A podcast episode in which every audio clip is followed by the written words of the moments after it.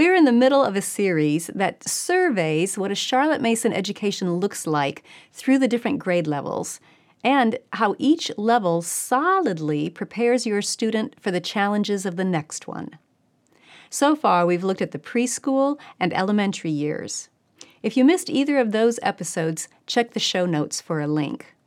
Today, we want to dive into middle school, and I'll show you how this level gradually and effectively bridges what was done in the elementary years and what will be expected in high school.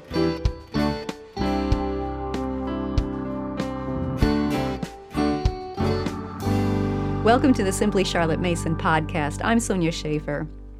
Different people have different conceptions of what middle school includes, so let's clarify what we're talking about here. For purposes of this episode, middle school will refer to grades 5 through 8.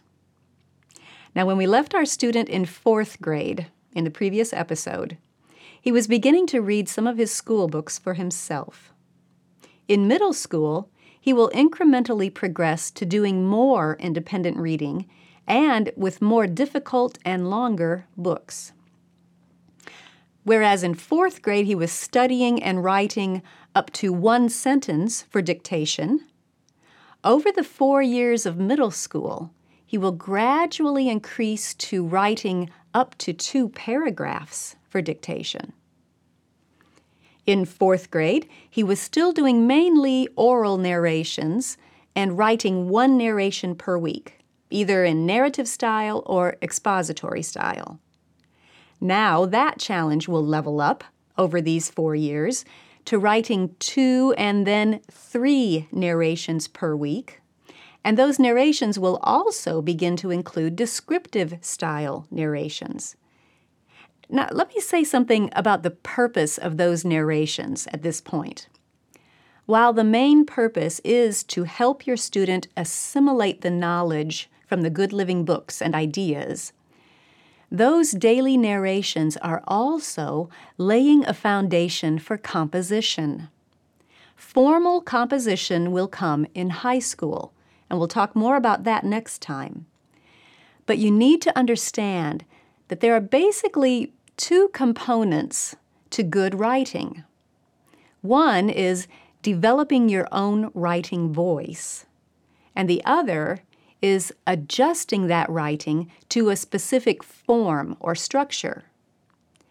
Now, of those 2 components, by far the hardest one is finding and developing your own writing voice.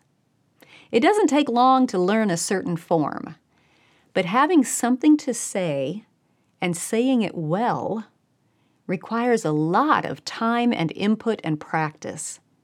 And that's what narration helps your student do, especially during middle school. So your goal with these written narrations during these years is not to correct style and form. It is to create an atmosphere in which your student feels comfortable and encouraged to find and develop his own voice as a person of equal value and immense possibilities. There are several ways to help him with that growth in using language well, and they are integrated into Charlotte Mason Middle School studies. One is to continue his study of English grammar and expand it to include sentence analysis, which helps him see how the order of words can affect clear communication. And of course, he will continue to grow as he reads the works of several excellent authors over a good variety of living books. And another way is through introducing a book of mottos or a commonplace book. This personal journal gives him an opportunity to record lines from his reading that stood out to him, favorite poems, or a particular expression or a turn of phrase that he liked. By the way, do you see how Charlotte Mason methods are equipping this young person to be able to continue learning for himself over his whole lifetime? Reading for yourself, narrating what you have read, either orally or in writing, recording favorite lines from those readings into a personal journal. These tools can be used by any adult to keep learning for himself. I love how Charlotte's methods have that self-education in view and how they're so seamlessly woven into the student's days that they become habits and equip him to continue learning for the rest of his life. Another great step toward that self-education is making the transition to an individual Book of Centuries during the middle school years. A Book of Centuries is basically a timeline in a book. We introduced one during the elementary years, but we did it all together as a family. The middle school years are a great time to increase the challenge, now that your student has seen how it's done, and make it his own responsibility to keep his own Book of Centuries, entering people and events from his history and geography, science, Bible, and literature readings, as well as the poets and artists and composers that you study together. Other subjects are also leveled up. More map work is scheduled in geography. Longer poems are assigned for memorizing and reciting each term. And that foreign language that was studied by hearing and speaking in the elementary years now adds in reading and writing. Plus, if you want to, you can begin a second foreign language through hearing and speaking during the middle school years. In math, your student will study percentages, fractions, and ratios, and add a practical introduction to geometry through hands-on exploration 1 day a week during 5th and 6th grades. During 7th and 8th, he will progress to pre-algebra and an introduction to proof-based geometry, all while continuing arithmetic review through rapid and interesting mental math sessions. In fact, during grades 7 and 8, as he approaches high school, other studies will increase in challenge too.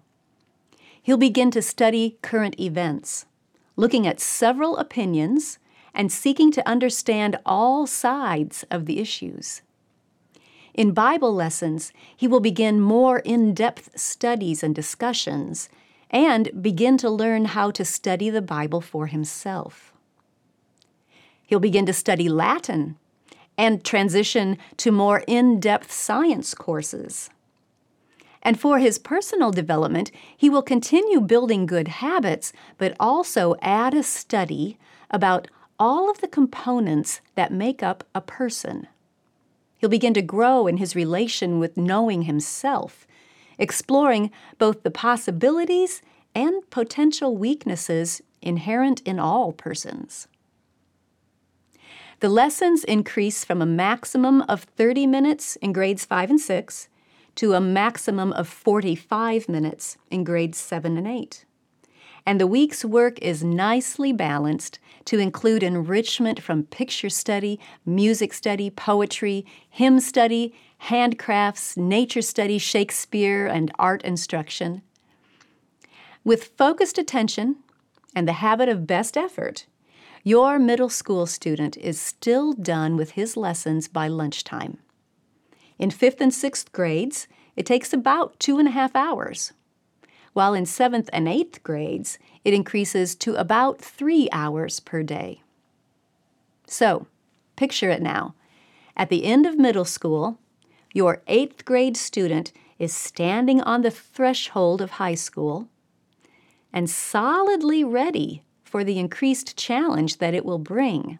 He's writing narrations almost every day, digging into longer and more difficult excellent books, gaining practice in the tools of self-education, and expanding his personal knowledge of God, of mankind, and of the universe around him, and of himself through history, geography, Bible, science, math, poetry, grammar, dictation, nature study, Shakespeare, foreign language, art, music, literature, and more. It is truly a broad and generous education with high expectations in high school. But the beauty of it is that your student has been well prepared for that challenge by incrementally leveling up through the grades. That's a Charlotte Mason education.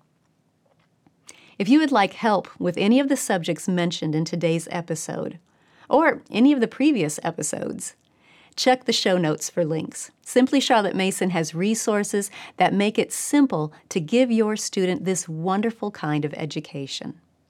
Thanks for joining me. I'll see you next time.